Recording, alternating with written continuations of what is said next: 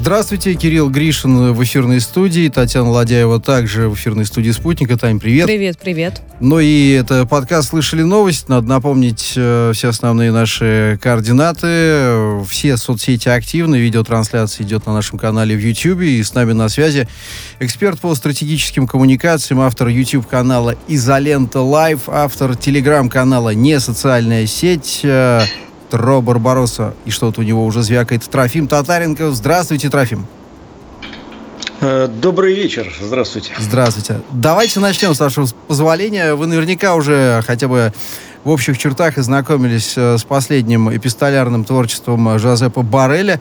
Глава европейской дипломатии разразился целой программной статьей, э, как то, а, как же строить коммуникацию с Россией пишет, «Э, Россия наш самый большой сосед, он никуда не денется, и маловероятно, что в ближайшем будущем произойдут политические изменения, которые приведут к существенному изменению модели поведения, пишет Барель. Ну и точно так же в статье он декларирует основные направления действий в двухсторонних контактах с Россией, которые он определяет триадой э, давать отпор, сдерживать и вовлекать.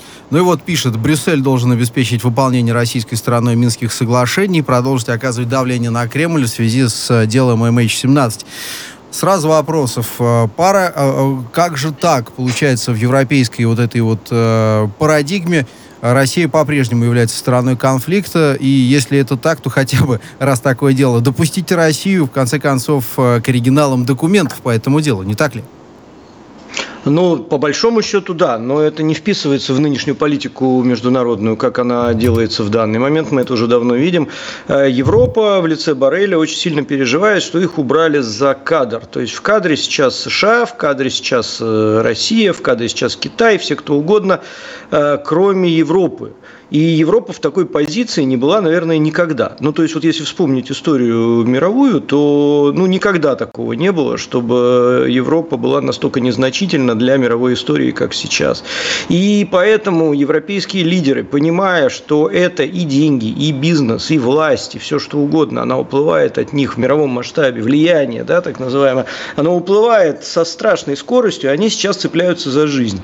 Цепляются они нелепо, на мой взгляд, но я, конечно, не международный политик, и я там, не знаю, как Лавров, не могу в двух словах, э, как он это любит делать, э, объяснить, что происходит в Европе, но мне кажется, что цепляются они нелепо. Вместо того, чтобы Э, дружить вот с этим вот самым Голиафом в виде России, ну, как они его представляют, да, вот этот злобный огромный Голиаф, вместо того, чтобы с ним дружить каким-то образом, они пытаются э, как-то, не знаю, пугать его, что ли, и как-то, не знаю, стращать, вот есть такое старое прекрасное Ну, смотрите, слово. да, они вот. действительно так и поступают, стращают санкциями, но, с другой стороны, когда им туго, тяжко и невозможно э, какие-то проблемы решать, они такие, а давайте-ка давайте вместе с Россией. И какой тогда они ответ от России в этом случае?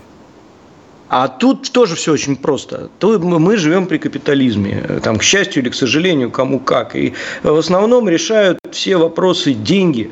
И когда, например, ну я понимаю, к чему вы клоните, речь идет о Северном потоке-2, например, да, это вопрос чисто денежный. И политики здесь, на мой взгляд, минимум, потому что у них, у европейцев, э, экспортная экономика. Для того, чтобы экспортная экономика процветала, при наличии живого Китая, э, нужно иметь хорошие цены. А чтобы были хорошие цены, нужно иметь дешевую энергетику. А дешевую энергетику может сделать только Северный поток-2. Логическая цепочка очень простая. И дальше хоть трава не расти, капиталист задушит любого управленца, если тот не даст ему возможность развиваться.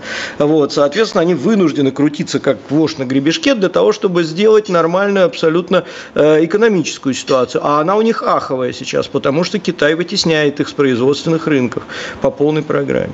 Ну, подождите, Трофим, вот смотрите, если вы говорите, что в Европе, ну, такое вот, э, ну, бедственное э, положение, я бы так сказала, да, как вы описываете, так, может быть, нужно тогда э, прислушиваться, помимо того, чтобы давать до, допуск России к тем или иным документам и вместе заниматься там расследованием каких-то ситуаций, Но ну, это в может быть, в мире, принципе, да, в идеальном мире, да, но тем не менее, в нашем мире, не идеальном, ведь Меркель уже и, и Макрон уже неоднократно говорили о том, что давайте давайте-ка мы, ну пусть и, может быть, не будем дружить с Россией, но хотя бы подключать Россию к нашим диалогам и беседам. Так почему тогда Евросоюз категорически против? Может быть, пора прислушаться к вот такому здравому смыслу?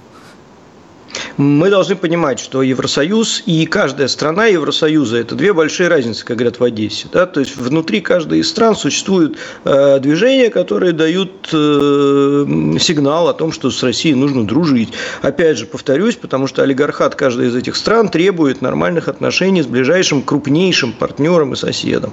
Но есть Евросоюз, который не, э, не самостоятелен. На территории Евросоюза официально стоят оккупационные, можно так сказать, войска США, например, да, ну, это официальная информация.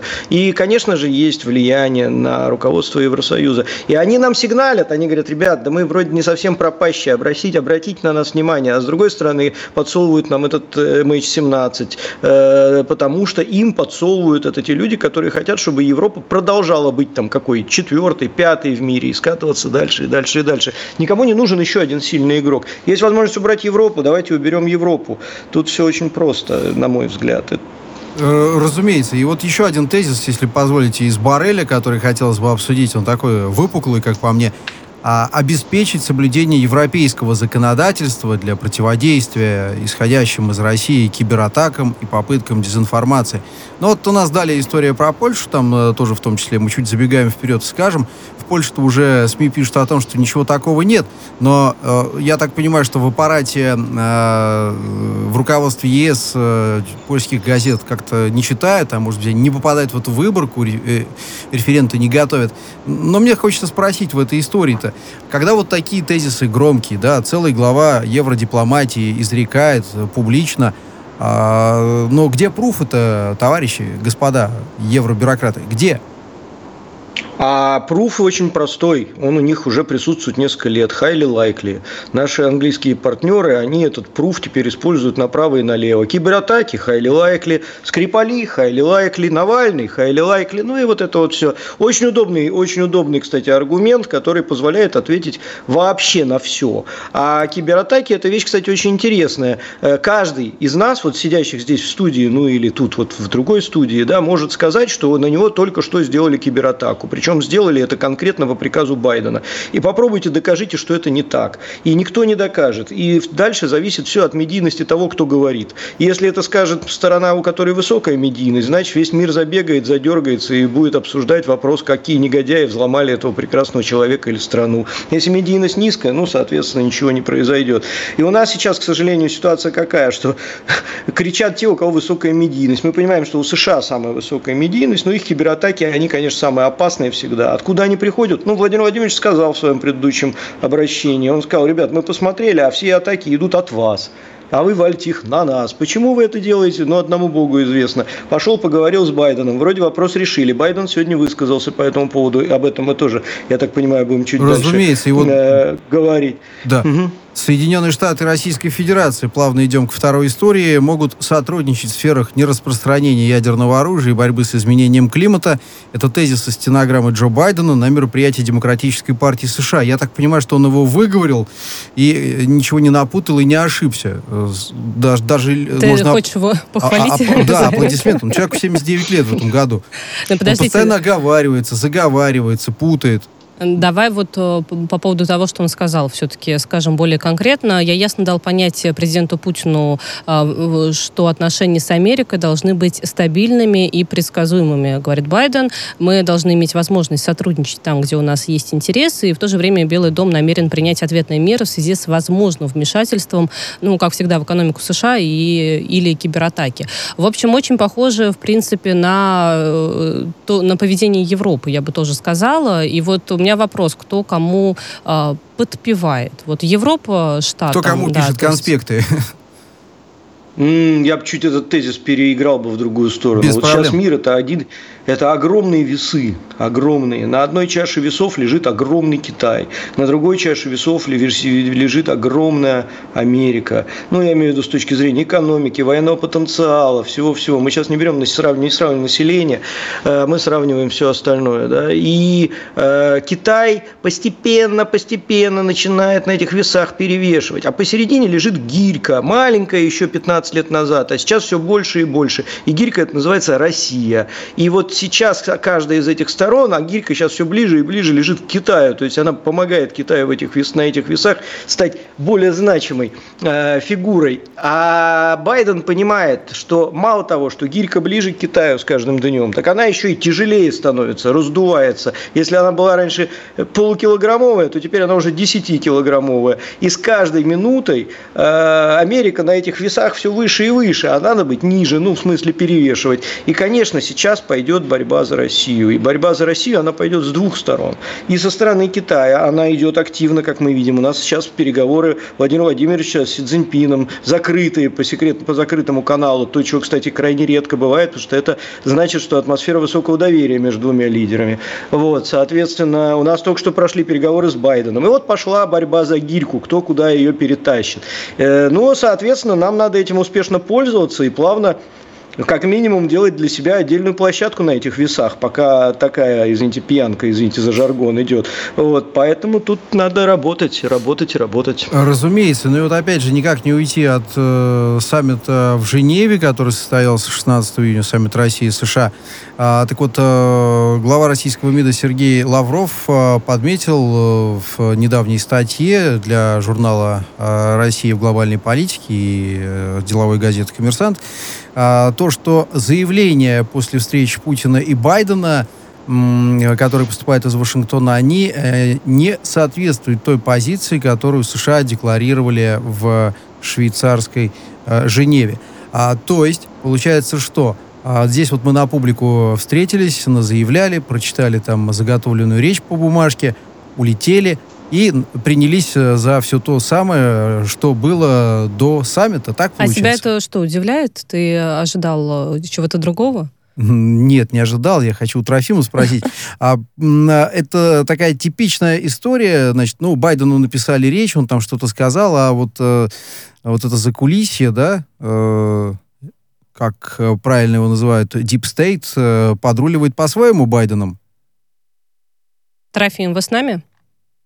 Видимо, видимо, у нас какие-то пока Ну, ты можешь проблемы. ответить, Тань, пока Трофим Тодоренко Слушай, с нами я, мне кажется, то, что э, Байден и Путин, естественно, сделали некие официальные заявления, и каждая сторона, в принципе, ну, не зря была в та же самая пресс-конференция президента, ну, и надо отметить, Только что Байден... были совершенно иными. Совершенно мягко иными, говоря. мягко говоря.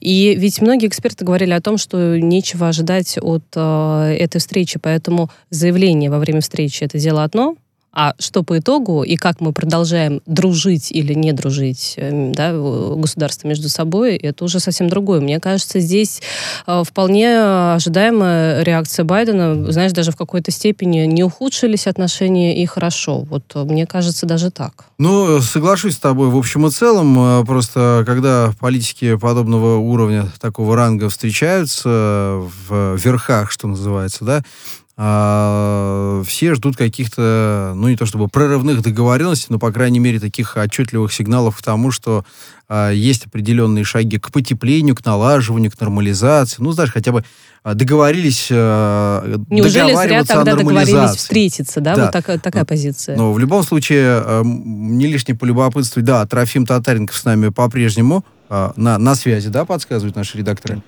Да, да здесь. А, а вы, а вы что думаете насчет э, того, что сейчас вот некий э, разворот э, в риторике Вашингтона после Женевы?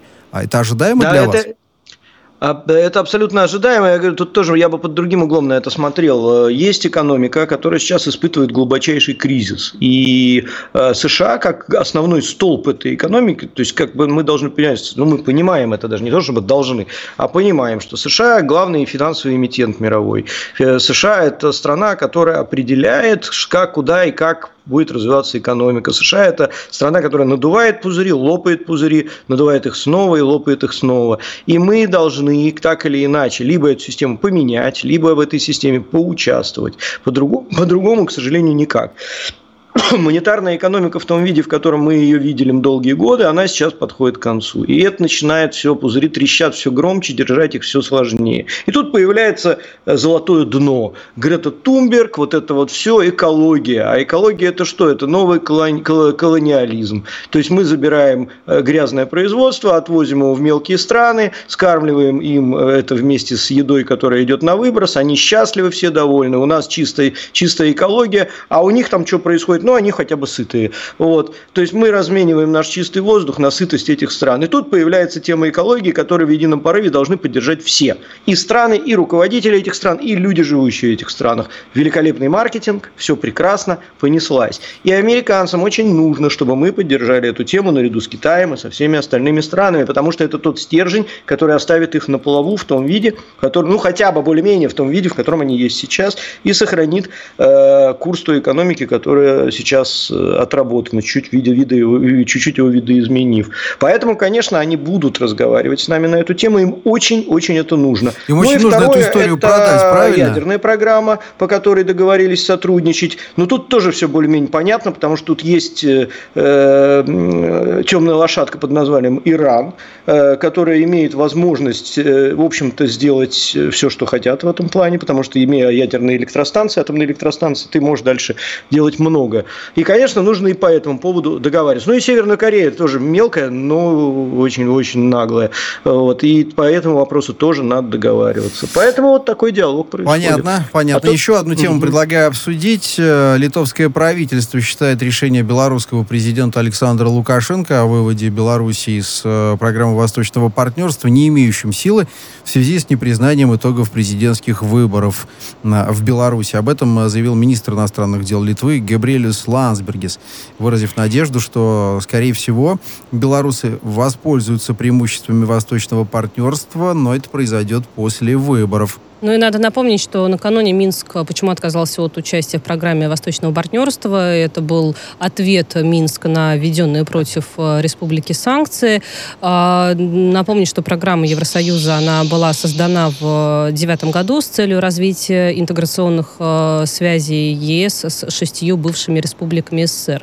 Вот недовольство Литвы, это вообще, Трофим, по вашему мнению, о чем? Потому что, вот по идее, ну, не хочет Минск больше э, принимать участие в этой программе программе. Ну а какой тогда толк будет от э, Беларуси, если насильно пытаться как-то э, заставить участвовать дальше?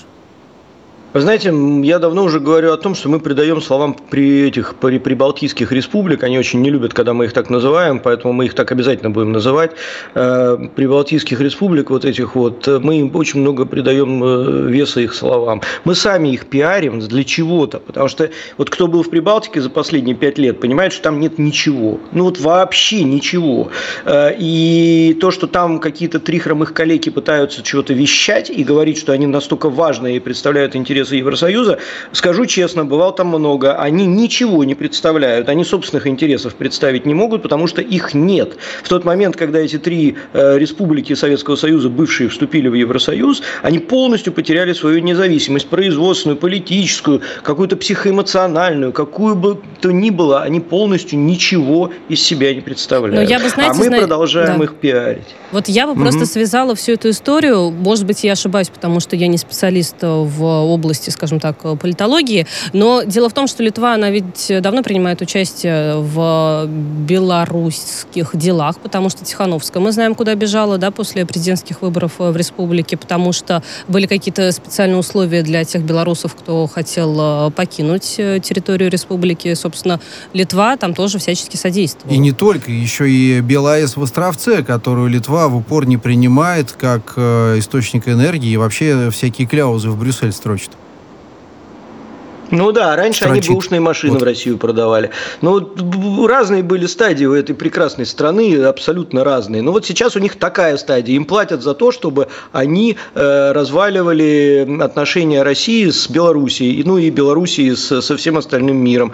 Они этим сейчас занимаются. Ну и повторюсь, раньше и утопленников продавали эти машины, помните, в Германии, которые потонули. Они с огромным удовольствием, потому что им за это платили, из Германии нужно было этот хлам вывозить. Страны ну, специализации, надо порадоваться за них. А вы сейчас их просто гвоздите, Трофим. Ну так нельзя ведь, правда? У них депопуляция да, да, да. населения, отток и все прочее. Э, вы беспощадны. Но позвольте, еще пара тем. У нас небольшой э, ковид-блок. Э, Мурашко заявил сегодня глава Минздрава российского. 23% граждан в России привиты вместо требуемых для коллективного иммунитета 60% а, уровня в 60%, я чуть заговариваюсь, в качестве провала кампании по вакцинации министр назвал ментальность россиян и обилие фейков, что говорит о сохранившейся с 90-х свободы слова. А, мол, молодежь безответственно относится к кампании. Но только ли она, позвольте, виновата в том смысле, что ну, не идет вакцинироваться? А может быть, правительство и тот же Минздрав, э, товарищи, как-то могли бы поэффективнее на эту тему поработать? Вы знаете, у меня жесткое отношение к этой ситуации. Я считаю, что в данной ситуации государство должно вести себя жестче, гораздо жестче. То есть народ сидит, ментальность, Мурашка говорит про ментальность. Он очень умный человек, э, он э, феноменальный специалист.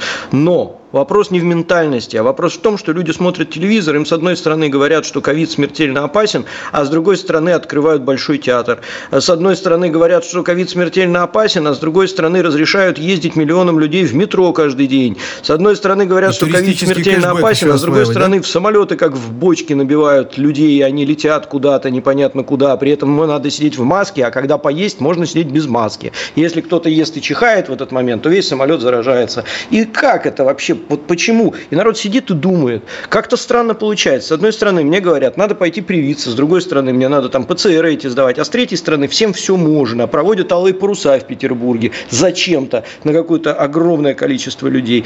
И народ не верит. Народ не верит. И мы, должны задать вопрос тем людям, которые противоречат сами себе. И с одной стороны говорят, что все плохо и страшно, а с другой стороны ничего не делают для того, чтобы людям показать, что это правда. И, конечно же, люди не идиоты, они начинают э, задавать вопросы. А на вопросы при этом никто не отвечает. Вот я жду, например, от завтрашнего послания, ну, разговора Владимира Владимировича Путина большого ковидного блока, вернее, антиковидного блока, где он возьмет некоторых чиновников за тестикулы и скажет, друзья мои, а давайте мы работать в одном направлении, давайте не будем друг другу противоречить вот в этой смертельно опасной ситуации, когда на кону стоит э, здравие людей и, пока, и, и целое поколение. А мы сейчас бьемся за, за улучшение ситуации с рождаемостью, а ковид влияет на это, на все. Ну и вот это вот все. Я жду от того, что, того, что завтра президент стукнет кулаком по столу и скажет, ребят, все, баста, карапузики, завязываем, работаем так, чтобы за три месяца месяца или за 4 справиться с этой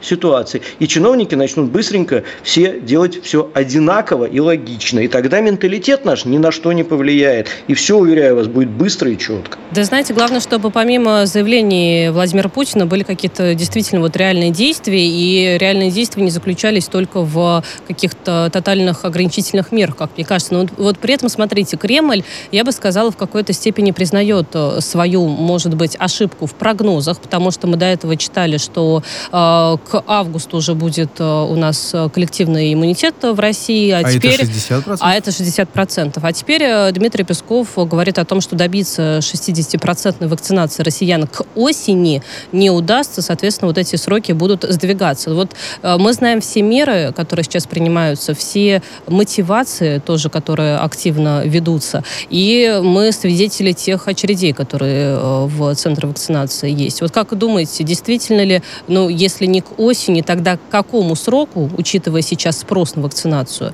все-таки вот эти 60% удастся добиться? Ну, для того, чтобы ответить на ваш вопрос грамотно, а не эмоционально, мне нужно знать как минимум, сколько вакцины сейчас такие компании, как Биокат, например, да, которые являются ключевым производителем спутника ВИ, э, готовы сделать. Я могу поговорить с руководством Биоката, потому что это мои друзья, и все это узнать к следующему нашему эфиру и уже говорить с конкретными цифрами. Э, я думаю, что мальчики взрослые справятся, а проблема будет не в том, что нам не хватит мощностей или не хватит э, вакцины. Я знаю, как наши врачи умеют пахать в красных зонах, просто до момента, когда у них уже кожа с лица слезать начинает от этих масок. И их дети не видят годами, там уже ну, год практически некоторых не видели. Вот. Они умеют работать, они будут ездить по домам, они будут ловить этих антипрививочников и вкалывать им э, куда-нибудь там в плечо эти прививки. Все это можно сделать. Мы видели это на примере Индии, которая поборола тяжелейшую ситуацию, и у них менталитет гораздо более плохой, чем у нас, и народу гораздо больше в 10 почти. А, ну в и 10. к политике, я хочу отметить, они относятся по-другому. То есть для них вот э, хоть была и пандемия, а идти и э, на какие-то протесты политического характера было важно. собираться ну, это да. массой. Это да. Но я считаю, что тут все полностью в руках государства. Воля государства будет, если завтра... Вот я вот еще раз говорю, я очень жду завтрашнего дня. Если завтра будет воля государства голосом президента изъявлена и скажут, ребят, все, поехали. Я уверяю вас, к августу все будет сделано. И буквально У нас кратко, была пандемия. одна цифра, цифра а. дня. Э, предлагаю кратенько оценить. 3% россиян, по данным SuperJob, э, готовы вакцинироваться ради отпуска в Сочи и Анапе. Очень э, маленькое ну, количество. Как вам? Коллеги, это не мотивация. Вот Дмитрий Юрьевич Пучков, наш э, любимый, сказал, он говорит, ребят, водку продавайте по QR-коду и вакцинируйте всех мгновенно, потому что без отпуска в Сочи у нас люди проживут, а вот без кого-нибудь другого купить тогда, понимаете, в этом проблема, мне кажется. В этом проблема ключевая. Вернемся буквально через выпуск новостей. Это подкаст «Слышали новость». Татьяна Ладяева, Кирилл Гришин. На связи Трофим Татаренков, автор телеграм-канала «Несоциальная сеть». Тро Барбароса, автор YouTube-канала «Изолента Live».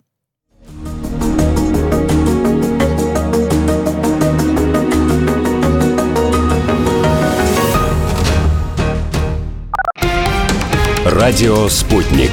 Новости. Здравствуйте. В студии Михаил Васильев.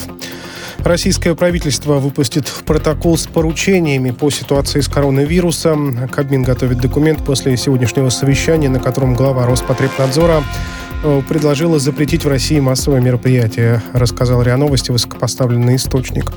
Выступая, Анна Попова сказала, что во многих российских регионах проводятся массовые мероприятия, хотя эпидобстановка не позволяет этого делать. По ее словам, форумы и переговоры политиков проходят в закрытых помещениях без соблюдения должных требований, а телеканалы транслируют кадры, на которых люди не носят маски и не соблюдают социальную дистанцию. У российского посольства в Индонезии пока нет данных, были ли россияне на затонувшем у берегов Бали судне. Трагедия произошла несколько часов назад. По данным местных СМИ, на борту корабля были десятки пассажиров. Спасательная операция продолжается. В настоящее время известно о четырех погибших. Причины ЧП пока не сообщаются. Российские истребители на прошлой неделе якобы создали опасную ситуацию для военного корабля Нидерландов, который находился в Черном море. Самолеты э, якобы пролетали очень низко и близко, утверждают в Минобороны Нидерландов. Истребители при этом были оснащены бомбами и ракетами. Из-за подобного запугивания у корабля сломалось электронное оборудование, добавили в ведомстве. Министерство в этой связи обвинило Москву в нарушении права на свободное пользование открытого моря моря. Утвердить большой герб Украины с изображением льва и казака, держащих щит, предложил Верховной Раде президент страны. Накануне Владимир Зеленский внес на рассмотрение парламента проект закона о большом государственном гербе как неотложный. Отмечается, что изображение льва и воина должны быть выполнены золотым цветом с элементами пурпурного. В документе также указано, что большой герб должен обязательно использоваться на печатях президента, Рады, Кабмина, Конституционного и Верховного судов, а также на их зданиях. При этом предлагается запретить его использование в символике политических партий и общественных объединений. Франк де Бур покинул пост главного тренера сборной Нидерландов по футболу. Контракт со специалистом был рассчитан на два года. По условиям соглашения сборная должна была выйти минимум в четвертьфинал Евро-2020. Однако в воскресенье национальная команда проиграла чехам в матче 1-8 финала континентального первенства.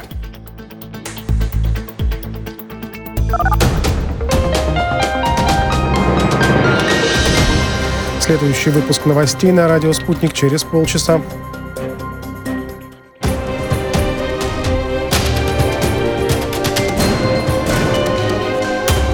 Радио «Спутник». Говорим то, о чем другие молчат. Вчера по телеку видел. Мне тут по телефону сказали. В соцсетях только обсуждают, что... Так десятки раз каждый день. В эфире «Радио Спутник». Всегда правильный ответ на вопрос. Слышали новость?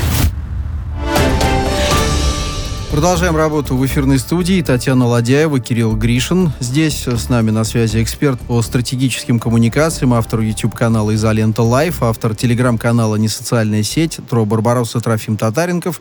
Все это в рамках подкаста «Слышали новость». Трофим, вы с нами? Доб... Да, да, я Да, здесь. еще раз добрый день, приветствую. добрый, Добрый день. Еще вечер. раз. А, в российском виде ответили достаточно жестко, ответили Польша и назвали голословными утверждения польского премьера Матеуша Моровецкого о кибератаках с территории России. Я напомню, что Варшава ранее заявила, что атаке подверглись польские политики и чиновники. Такие же слова озвучил глава правящей партии Республики «Право и справедливость», вице-премьер, курирующий силовой блок а, Ярослав Качинский. А, При этом польская газета «Выборча» со ссылкой на свои источники написала, что масштабной операции не было. Материалы из почтового ящика главы канцелярии премьер-министра оказались скомпрометированы не из-за взлома. В общем, если кратко, ничего не было, но, тем не менее, поляки не унимаются и продолжают какие-то жесткие попытки накатить на Москву и указывают, что, в общем, вся вот эта риторика, наблюдатели указывают, что она связана с запланированными на начало июля мероприятиями, как то Конгресс э, правящей польской партии. Такая вот э, рекогносцировка, подготовка к этому событию. Да, мне кажется, что нет. Вы знаете, есть такое в медицине понятие, как фантомный орган. Это когда там, руку отпилили давно, а человек этой рукой продолжает махать. Вот у поляков фантомная имперскость. И у них уже они уже давно не империя, а машут языком они, как будто они все еще империя. И, соответственно, я не знаю, к чему они там кого готовят. Мне кажется, что они ни к чему не готовят и никого. Электорат Потому что готовят, народ почему польский. нет? Готовят электорат. Ну нет, вот я в Польше прожил достаточное количество времени, я достаточно хорошо знаю эту страну изнутри. Я хочу вам сказать, что вот то, что нам навяливают вот эту вот тему, что поляки люди ненавидят русских и вообще это главное противостояние Европы, там чуть ли не, это все полная ерунда. Польский народ, он а очень к русским относится Мы говорим, что позитивно. польские политические элиты Да, политические элиты, да, власть. они пытаются надувать щеки, говорить, что русские это их главные враги. На самом деле, ну, ну, ну пусть говорят, как говорится, ну и пусть говорят. Ничего страшного в этом нет. Это чуть больше Прибалтики. В этом нет ничего страшного. В этом есть просто, они тешут свои амбиции. Знаете, как говорят, если ваша медийность сильно выше человека, который на вас наезжает, просто не обращайте на это внимания. И вот в коммуникациях это работает только так. И чем больше мы говорим про Польшу и Прибалтику, тем больше им кажется, что они что-то значат на мировой карте, а они на политической, да любой, они не значат там ровным счетом ничего. Поэтому, мне кажется, это все, как говорится, собака лает, караван идет. И наш караван будет идти быстрее, а собака лает все громче. Нам надо просто к этому привыкать, и все. Трофим, смотрите, ну вот где Польша, там и Евросоюз, и мы сегодня уже упоминали такую, э, ну как бы Триаду. триаду, да, э, отпор, э, сдерживание и вовлечение. Вот это тоже относится, в принципе, к тем заявлениям и стратегиям по России. Не кажется ли вам, что вот что Польша, что Евросоюзу, вот вместо того, чтобы придумывать какие-то эти фразы, слоганы и триады, просто сотрудничать надо? Надо сотрудничать, но тут надо еще брать в расчет определенную вещь. Опять же, чуть-чуть понимаешь, как в Польше это все происходит, могу вам рассказать интересную историю. Я был в Польше в тот, де- в тот момент, когда, э, ну, жил там, в тот момент, когда они входили в Евросоюз, когда у них был референдум, и когда все это происходило. И мы, говоря про Польшу и Евросоюз, должны понимать, что эти страны антагонисты. То есть, несмотря на то, что Польша входит в Евросоюз, мы знаем, что ее условием было сохранение промышленности, сохранение сельского хозяйства и, внимание, сохранение национальной валюты. Поляки живут на злотые. Для Евросоюза они очень и очень невыгодный пассажир, тяжелый пассажир. И поэтому, если как-то можно использовать, если мы обратим внимание, поляков больше используют американцы, чем Евросоюз. Они ими манипулируют в большей степени, потому что Европе, для Европы это реально сложный пассажир. И они не знают, как с ним бороться, потому что рычагов влияния внутри Евросоюза на Польшу минимум. Потому что у них своя эмиссия, своя армия, кстати, неплохая, надо отдать должное, ну и много там чего своего. И более-менее даже своя политика. Ну, они маленькие, конечно, но, как говорится, тяжелые.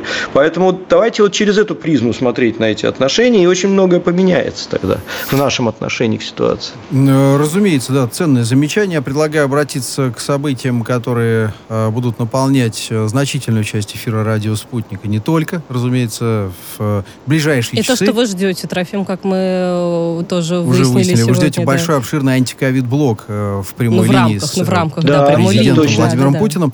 Так вот, э, пресс-секретарь главы государства Дмитрий Песков заявил, что высокотехнологичный формат э, прямой линии позволит избежать нарушения санитарно-эпидемиологических требований, связанных с коронавирусом.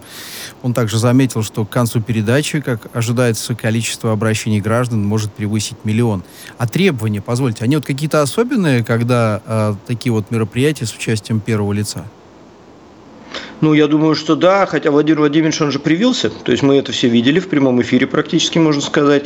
Он не сказал, чем он привился, но то, что он привился, он точно не, но сказал. все-таки в прямом показал. эфире он не прививался. Мы не были свидетелями того, как Ну, не в прямом, да, мы узнали там проходит. через 20 минут, Ну нам да. показали видео, вот, и фото, и все, что... Ну, понятно, что там были корреспонденты из его пула, и они все это дело активно снимали. Там Дмитрий Смирнов, по-моему, показывал это чуть ли в Телеграме, не онлайн, как все это происходило. Вот, но суть в другом тут. Мне кажется, что это будет скорее знак, и это вот высокотехнологичность, которую завтра мы увидим. Я не знаю, что, что имеет в виду Песков, ну, так же, как и все люди, которые не знают, как это будет технически организовано, но я надеюсь, что это будет как раз частью того перформанса, извините за это дурацкое слово, который я очень хочу увидеть э, от Владимира Владимировича в рамках убеждения наших э, чиновников, именно не народа, подчеркну, народ не надо убеждать, народ просто сомневается в словах чиновников сейчас, надо убедить чиновников работать по единой схеме, по единой методичке, опять же, простите за это дурацкое слово, и эту методичку им надо написать, выдать, и чтобы они по ней работали, от нее не отклонялись, и тогда все будет хорошо. Я надеюсь, что завтра э, вот эта вот высокотехнологичность даст старт вот этой вот кампании. Ну, я бы еще добавил к этой высокотехнологичности э, еще один э, штрих, э, потому как э, при подготовке к прямой линии некоторые вопросы, разумеется, прорабатываются. Э, уже больше э, 53 тысяч ситуаций по обращениям разрешено, всего поступило более 700 тысяч вопросов. Так вот, а губернаторы получают специальные подборки по своим регионам. Это такое домашнее задание, да? Э, И кто его, кстати, контролирует потом?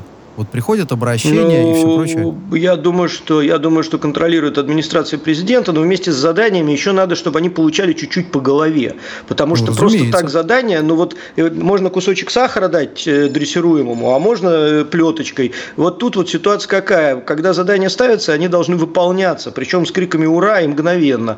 А тут, тут вот ну из Петербурга во всяком случае мне видно, что не всегда э, выполняется то, что говорится между строк Владимиром Владимировичем. Не всегда, мягко говоря. Поэтому ждем Не, ну Владимир Владимирович иногда действительно публично делает замечания, когда есть обращение э, от э, жителей того или иного региона, он говорит о том, что да, этот вопрос нужно проработать, нужно связаться с губернатором и так далее. То есть публичная, ну, порка своего рода Черная происходит. метка губернатору. Но вопрос даже в этой ситуации, решается в итоге проблема или нет? Это самый главный вопрос. Э, Проблемы на Земле решаются хуже. Э, Проблемы э, такие ментально-политические решаются лучше. Но я много езжу по России, вижу Постоянно слушаю обращения Владимира Владимировича, его прямую речь, постоянно фиксирую. И я смотрю, что регионы подтягиваются. То есть, вот только что, опять же, повторюсь, из Ростовской вернулся, там прекрасно все. То есть, когда нам говорят, вы замкат не выезжаете, вы ничего не видите. Ну, не так это все чуть-чуть. Мы выезжаем замкат частенько, мы видим, Смотря как там все происходит. получается. Ну, в разные стороны. Я бываю очень во многих э, регионах России. У меня 430 населенных пунктов России, где я побывал. Соответственно, могу чуть-чуть э, составить э, какое-то мнение об этом. Уже побольше, наверное, чем 430. Хорошо там все. Там все нормально. Есть что подправить. Я думаю, что завтра мы услышим много, сколько, миллион ожидается? Ну вот услышим миллион обращений. Это значит, в миллионе мест России есть что подправить. Это немало. Но на следующий год, я думаю, что из этого миллиона обращений, ну хотя бы полмиллиона, если будет выполнено, то значит мы прекрасно отработали все вместе. Потому что мы тоже часть этой программы по исполнению всего этого, как коммуникаторы и как люди, которые занимаются медиа. Это очень важно, чтобы все это доходило до народа. Как в одну сторону, так и в другую. Как то, что надо сделать, так и то, что сделано. А вот с этим у нас чуть хуже. С тем, что сделано, мы доносим это пока что не так громко, как надо. Смотрите, да, Трофим, Татьяна, вот такой инструментарий, как прямые линии, разумеется, глава государства не может этого делать э, раз в неделю, раз в месяц. Тогда надо к этой истории привлекать, если она эффективна, да, что люди там шевель, шевелиться начинают, губернаторы, заместители, мэры и все прочее. А нужно тогда, значит, как, мне, как по мне, привлекать к этому делу и премьеров, которые, э, и вице-премьеров, которые курируют те или иные направления – ну и вообще отраслевых министров, э, которые тоже проводили бы подобные мероприятия. Знаете, какой эффект бы был вообще по стране? Миллионы, десятки а знаете... миллионов улучшенных э, точечных историй. Представляете? А знаете, мне кажется, к этому вот это прекрасная идея, великолепная, я считаю. К ней надо добавить еще одно. Надо перестать избирать губернаторов и вернуться к назначению и, губернаторов. И поделить их зарплату, если они такие эффективные, что все решается в последней инстанции, глава государства в ручном режиме просеивает те или иные да, обращения. Да, должен нажимать им на эти Разогнать самые, аппарат да, тогда, сколько там у губернаторов? 9-10 заместителей со всеми этими аппаратами и региональные э, вот эти самые дворцы куда-то куда отдать, да?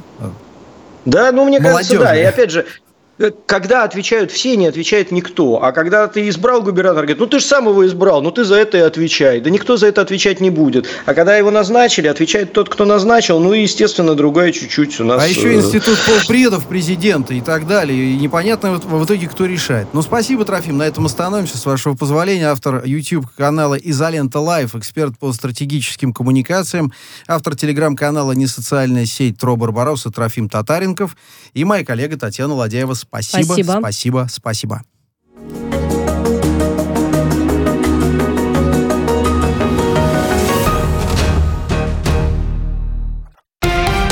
Радио «Спутник». Новости. Здравствуйте. В студии Михаил Васильев. Российское правительство выпустит протокол с поручениями по ситуации с коронавирусом. Кабмин готовит документ после сегодняшнего совещания, на котором глава Роспотребнадзора предложила запретить в России массовое мероприятие, рассказал РИА Новости высокопоставленный источник. Выступая, Анна Попова сказала, что во многих российских регионах проводятся массовые мероприятия, хотя эпидобстановка не позволяет этого делать. По ее словам, форумы и переговоры политиков проходят в закрытых помещениях без соблюдения должных требований, а телеканалы транслируют кадры, на которых люди не носят маски и не соблюдают социальную дистанцию. У российского посольства в Индонезии пока нет данных, были ли россияне на затонувшем у берегов Бали судне. Трагедия произошла несколько часов назад. По данным местных СМИ, на борту корабля были десятки пассажиров. Спасательная операция продолжается. В настоящее время известно о четырех погибших. Причины ЧП пока не сообщаются. Российские истребители на прошлой неделе якобы создали опасную ситуацию для военного корабля Нидерландов, который находился в Черном море. Самолеты э, якобы пролетали очень низко и близко, утверждают в Минобороны Нидерландов. Истребители при этом были оснащены бомбами и ракетами. Из-за подобного запугивания у корабля сломалось электронное оборудование, добавили в ведомстве. Министерство в этой связи обвинило Москву в нарушении права на свободное пользование открытого моря моря. Утвердить большой герб Украины с изображением льва и казака, держащих щит, предложил Верховной Раде президент страны. Накануне Владимир Зеленский внес на рассмотрение парламента проект закона о большом государственном гербе как неотложный. Отмечается, что изображение льва и воина должны быть выполнены золотым цветом с элементами пурпурного. В документе также указано, что большой герб должен обязательно использоваться на печатях президента, Рады, Кабмина, Конституционного и Верховного судов, а также также на их зданиях.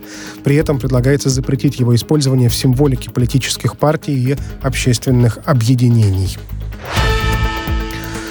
Франк де Бур покинул пост главного тренера сборной Нидерландов по футболу. Контракт со специалистом был рассчитан на два года. По условиям соглашения сборная должна была выйти минимум в четвертьфинал Евро-2020.